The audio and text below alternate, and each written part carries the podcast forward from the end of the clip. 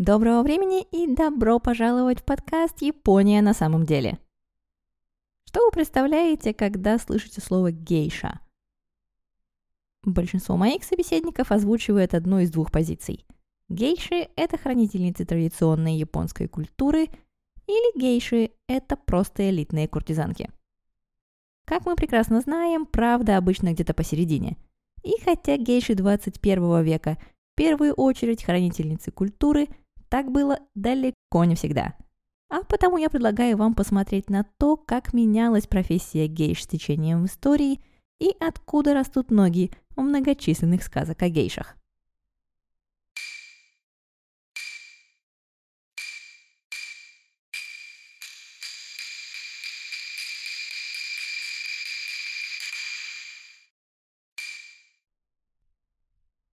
История гейш начинается во второй половине XVI века, когда они назывались тайкомоти и были мужчинами. Точнее, мужчиной был он, человек по имени Сорори Синдзаэмон. Легенд в его истории до сих пор больше, чем фактов, но историки наконец-то согласились на реальность и существование Сорори, и это уже большой шаг вперед – Синзаэмон родился в процветающем торговом городе Сакаи, неподалеку от Осаки, в богатой семье мастера по изготовлению ножен. И, получив блестящее для своего времени и социального положения образование, однажды попал в услужение к де-факто правителю Японии Тайко Тойотоми Хидеоси. История состоит из историй, а потому, несмотря на то, что Сорори прекрасно разбирался в поэзии, живописи, каллиграфии и чайной церемонии, в историю Японии он вошел смекалистым шутом. Говорят, однажды Хидеоси пожаловался Сорори. Народ судачит, что я похож на макаку. А ты что скажешь? «О, что вы, господин Тайко», — ответил тот, — «ни чуточки. Но ваш авторитет настолько велик, что даже обезьяны стараются походить на вас. В другой раз Хидеоси поинтересовался у Сурори, как его наградить. «Одного зерна риса мне будет более чем достаточно», — скромно ответил Сурори. «Но могу ли я просить об удвоении этого жалования каждый день?» «Что за вопрос?» «Конечно», — согласился Хидеоси, не знавший, что такое геометрическая прогрессия. Одно зерно риса на следующий день превратилось в два, затем в четыре, восемь, шестнадцать, тридцать два, шестьдесят четыре, 128, 256, в 512 на 10 день и в 519 168 на 20. Расторопному Сарори тут же предложили другую награду на замену. Но больше всего нас с вами сегодня интересует история под кодовым названием «Шептатель». Когда Тайко в очередной раз поинтересовался у Сорори, какая награда ему по душе – Синзаймон попросил разрешения ежедневно нюхать ухо Хидеоси. Запрос странный, конечно, но пусть чудак тешится, подумал Хидеоси и разрешил. С тех пор каждый день Сурори выбирал момент, когда Тайко совещался со своими вассалами, присаживался рядом с ним и начинал делать вид, что что-то шепчет ему на ухо. Посетители были в шоке. Хидеоси был человеком вспыльчивым, непредсказуемым и практически всевластным. Внезапно попасть к нему в немилость желающих было мало, потому что Хидеоси-то отойдет, а вот голова на место уже точно не встанет. На Суроре посыпались горы денег и подарков от опасавшихся за свою судьбу феодалов, а поскольку уши Хидеоси были в полном его распоряжении, вскоре за ним закрепилось прозвище Тайко Моти – тот, кто владеет Тайко. Слава о Суроре разошлась по всей стране, и вскоре на улицах крупных городов стали появляться барабанщики и шуты Тайко Моти, сыгравшие на том, что титул Хидеоси звучит так же, как и японское слово «барабан» – «тайко». В начале 17 века Тайко Моти проложили себе путь в кварталы красных фонарей, где заняли прочное положение в качестве спутников элитных куртизанок. Начало 17 века также значит, что мы попадаем в эпоху Эдо, времена, когда все, что могло быть урегулировано, должно было быть урегулировано. В том числе и проституция. Потому что зачем отрицать то, что может приносить хорошие налоги в бюджет? На окраинах больших городов были созданы специальные увеселительные кварталы, больше походившие на мини-города, окруженные своими стенами и живущие по своим законам. Самыми знаменитыми из них были Юсивара в Эдо и Симабара в Киото.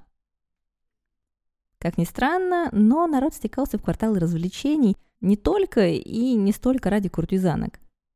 Симабара и Йосивара общественное положение посетителей во внешнем мире уходило на задний план.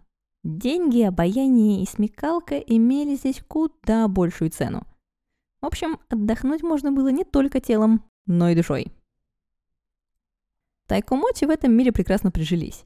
Они играли на всевозможных музыкальных инструментах, танцевали, рассказывали забавные истории, гримасничали, да и просто составляли гостям хорошую компанию. Но за всем этим балаганом Тайку Моти, как правило, неплохо разбирались в чайной церемонии, каллиграфии, музыке и искусстве. В какой-то момент их таланты были признаны по достоинству, и Тайко Моти все чаще стали называть словом «гейша» – «человек искусства». Представьте себе удивление гостей одного из борделей в Симабара, когда вместо дружелюбного мужичка на их вечеринку заглянула элегантная женщина Тайко Моти. Она представилась Гейко. Не человеком, но женщиной искусства.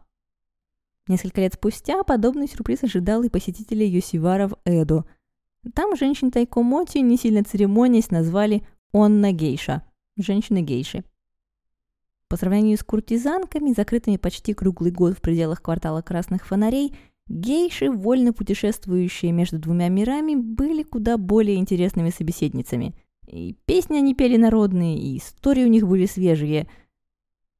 Популярность женщин в профессии росла, и в 1779 году их выделили в отдельную профессию. Для контроля за женщинами-гейшами была создана специальная организация – устанавливавшая правила внешнего вида и поведения и строго следившая за их выполнением.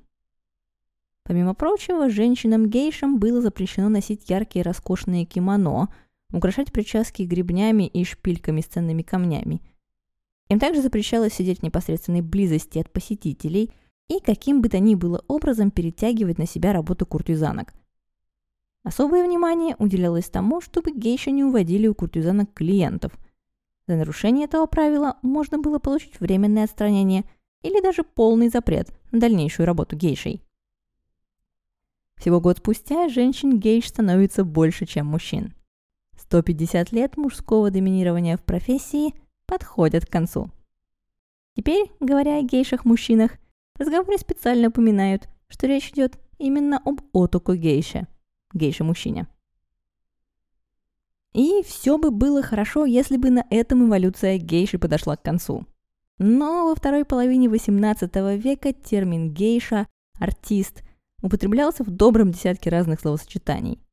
Сиро-гейша, белые гейши занимались исключительно увеселением. Куроби-гейша падали под гостей. Хидо-гейша играли на семисене во время ярмарок и фестивалей, завлекая посетителей. В провинции танцовщицы Одорикко стали называться мати-гейша, городскими гейшами, как бы в противовес гейшам, работавшим в кварталах красных фонарей. И делить с клиентами подушку или нет, они решали сами. Такое многообразие гейш вносило определенную неразбериху в четкое определение профессий, данное властями. И на протяжении дальнейших столетий правительство Токугава потратило немало сил на то, чтобы упорядочить и разграничить гейш, куртизанок, танцовщиц и музыкантш. Результаты это, впрочем, приносило временные и сомнительные. И да, разумеется, одной историей происхождения гейш не обошлось. Поэтому давайте отправимся обратно в 16 век. Примерно в это время на подходе к святилищу Ясака в Киото открылись два чайных домика. Ясака, тогда носившая имя Гион, было одним из главных мест паломничества в столице, поэтому дела у лавочек шли хорошо. Но количество домиков в окрестностях неуклонно росло, и один из них, Касивая, решил уйти от торговли чаем и сладостями в пользу шашлычков из жареного тофу с пастой мисо. Лакомство быстро завоевало всеобщую популярность. Перекус стал настолько популярен, что люди стекались в Касивая со всей страны – и даже капитан одного из торговых голландских судов специально остановился в Киото, чтобы его попробовать. А гравюра у Тамару с изображением чайного домика сегодня занимает свое место в коллекции Бостонского музея искусства. В наше время на месте Кассивая стоит ресторан, ведущий свое начало от маленькой лавочки. Их гордостью и по сей день является тот самый жареный тофу, обмазанный сладковатой пастой мисо. Попробовав его, могу сказать, что тофу весьма неплох, но остальные блюда в меню все же лучше. Но вернемся к нашей истории. Кассивая привлекала гостей не только тофу. Поверьте, недостатка в нем в Японии, а особенно в Киото, не было никогда. Основная фишка чайного домика была в том, что девушки, нарезавшие тофу, делали это в определенном ритме, пританцовывая под музыку. И народ собирался на шоу. Другие чайные домики поспешили последовать примеру. Тут и там на работу искали симпатичных официанток, которые могли бы не только разносить чай, но и развлекать гостей пением или танцами. Когда танцующими официантками обзавелись все чайные округи, квартал вокруг святилища Гион стал сам по себе местом паломничества. Говорят, вот так и появились знаменитые гейши Гиона. Эпоха Эду хороша тем, что во время нее практически ничего не менялось – Улучшалось, да, но кардинальных изменений общественная жизнь практически не претерпела. Поэтому мы переносимся сразу в 1853 год, когда эскадра черных кораблей под управлением коммодора Мэтью Перри достигла берегов Японии. И если вкратце описать череду произошедших после этого событий, в Японии началась смута, закончившаяся через 15 лет реставрацией Мэйдзи. Но мы забегаем немножко вперед – Первым шоком стало само прибытие в Японию иностранцев. За исключением жителей Нагасаки, практически никто в Японии не видел их последние 200 с лишним лет. В 1856 году в порт Симода с миссией основать первое консульство Америки в Японии прибывает Таусенд Харрис. И здесь, в Симода, он встречает любовь всей своей жизни – прекрасную гейшу Кити. Это очень красивая, трагичная и имеющая мало общего с реальностью история. Как порядочный джентльмен своего времени, Таусен Харрис исправно вел дневник, в котором он описывал в том числе, какое раздражение вызывает в нем японские чиновники. Видимо, оно и вызывает вскоре обострение желудочного заболевания, и Харрис лежит дома под впечатлением своего секретаря Генри Хьюскина – он и Хьюскин просит предоставить больному дипломату медсестру, понятие в Японии тогда не существовавшее. И вместо медсестры получает Окити, девушку непонятного происхождения и рода занятий. Никакого отношения к гейшам Окити не имела. Но она действительно прослужила в доме Харриса целых эм, три дня, после чего была уволена. Все, что мы знаем о дальнейших отношениях Харриса и Окити – это компенсация, которую Окити просила выплатить ей и которую впоследствии получила. Конец истории. Но этот нехитрый и в чем-то комический инцидент послужил основой для знаменитой драматической истории. Только представьте себе, юную гейшу Кити, которую жестокое правительство заставило оставить работу и покинуть возлюбленного ради того, чтобы служить в доме краснолицего варвара. Задача девушки вменяется обольстить вражеского засланца и доложить правительству о планах Америки. Но они влюбляются друг в друга, и Окичи разрывается между ним и долгом перед страной. Он вынужден покинуть Японию, но ни на секунду не забывает о ней. Она становится изгоем и, не найдя себе места в этом мире, кончает жить самоубийством. На волне популярности истории про страдающих героинь история о Кичи становится хитом и расходится по миру. Сто лет спустя, в 1958 году, выходит голливудский фильм «Варвар и гейша».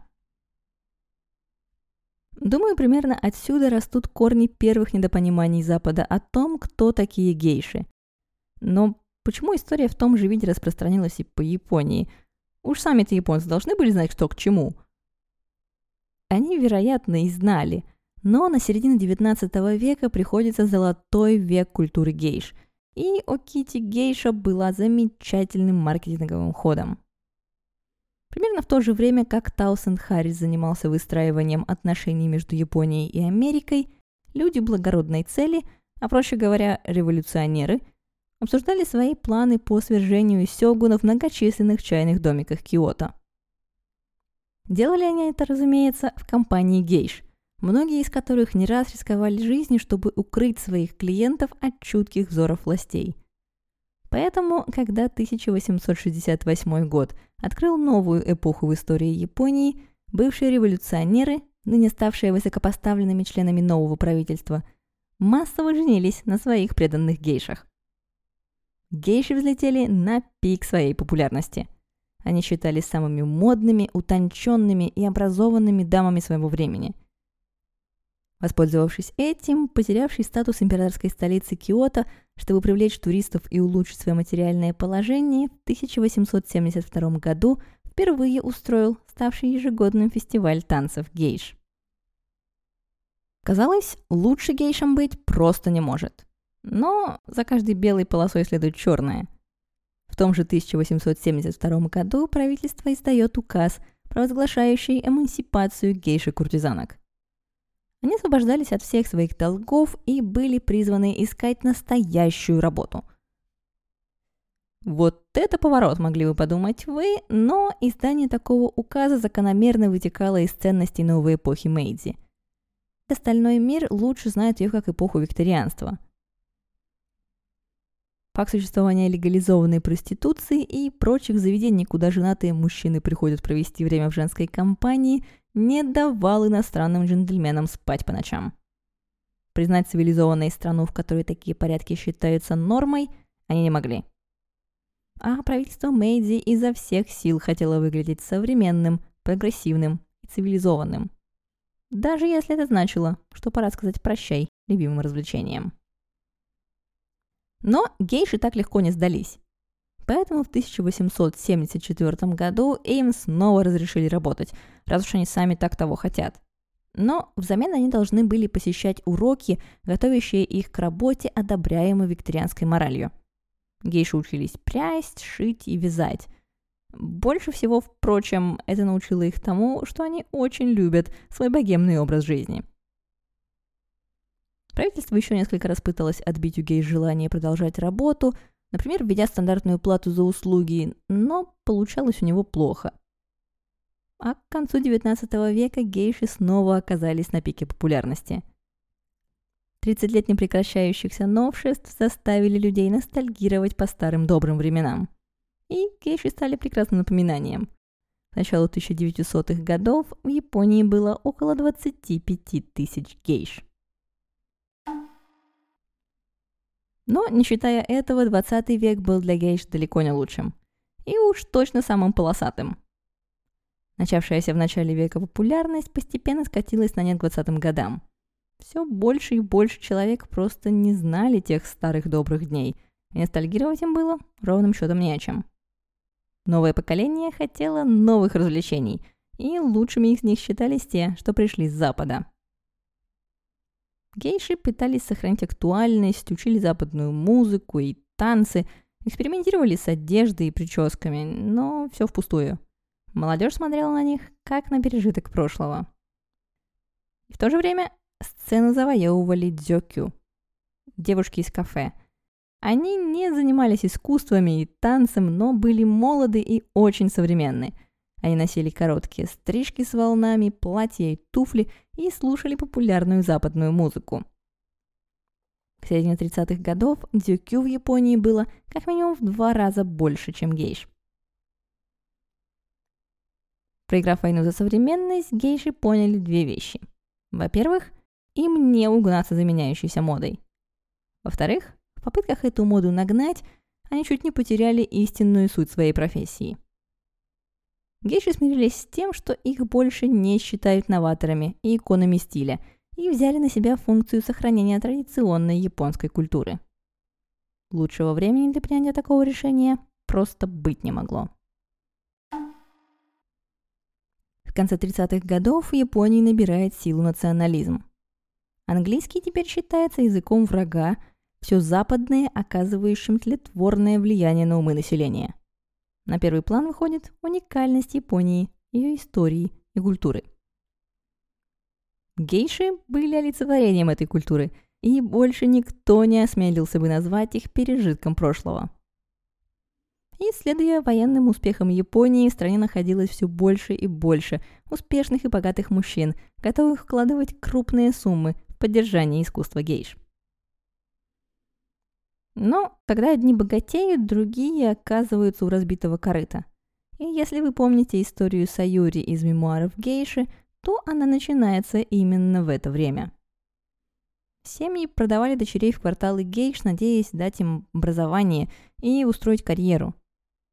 Надо сказать, ничего нового в этом не было.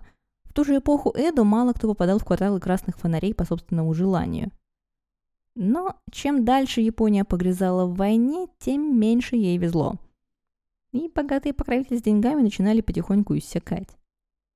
Чтобы как-то заработать, мир гейш позаимствовал у куртизанок церемонию Мидзуаги, которую ученице предстояло пройти, чтобы стать гейшей.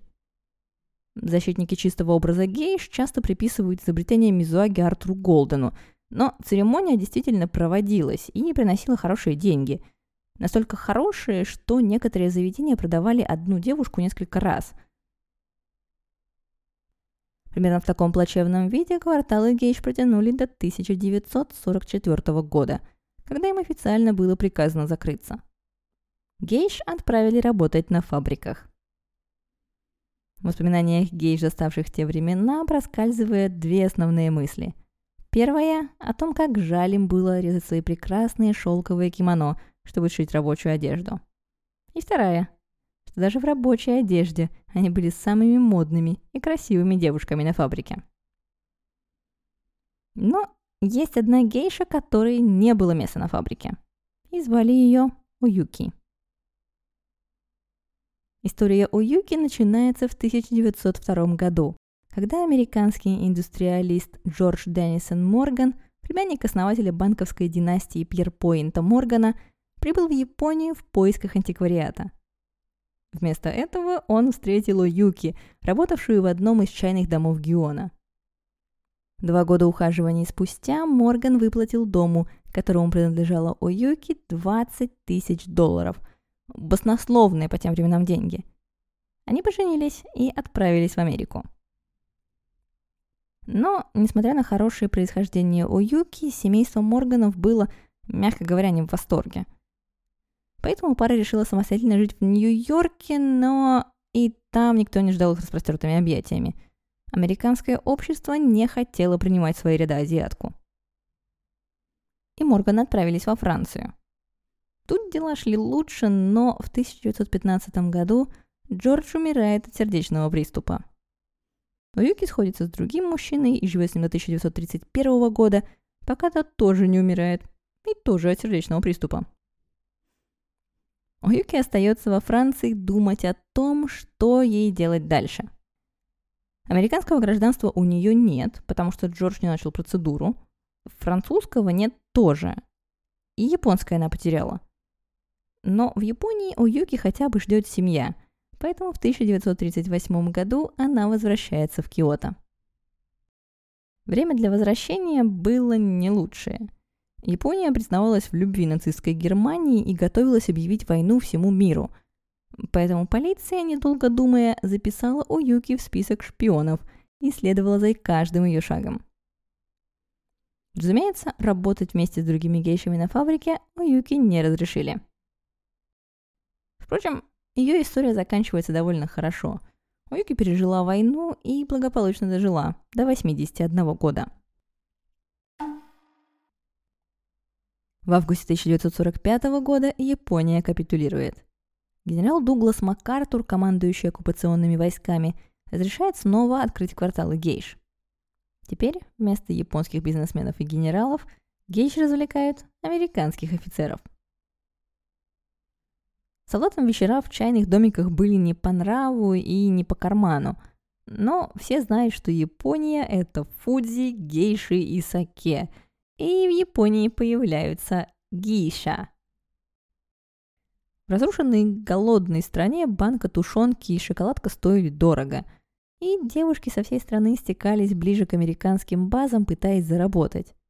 Они-то и называли себя гейша на американский лад.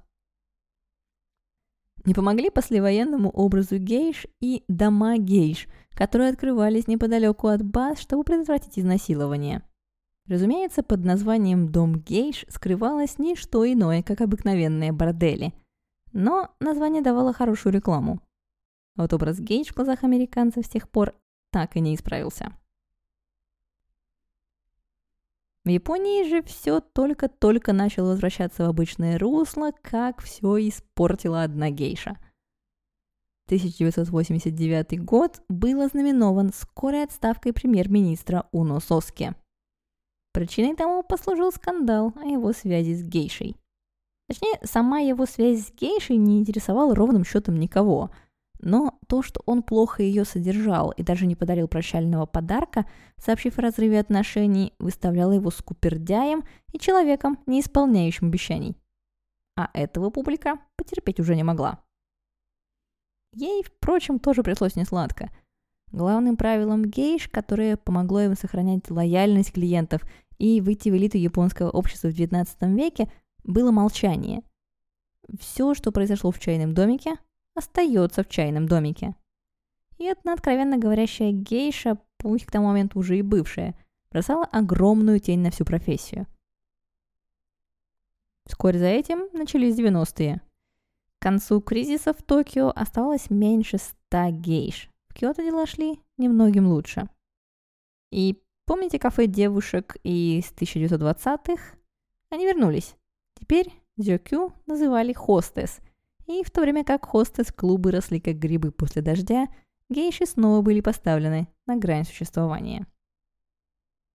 Небольшое возрождение произошло, когда мир японского шоу-бизнеса взорвала юная гейша Охана, больше известная как панк-гейша Ханатян.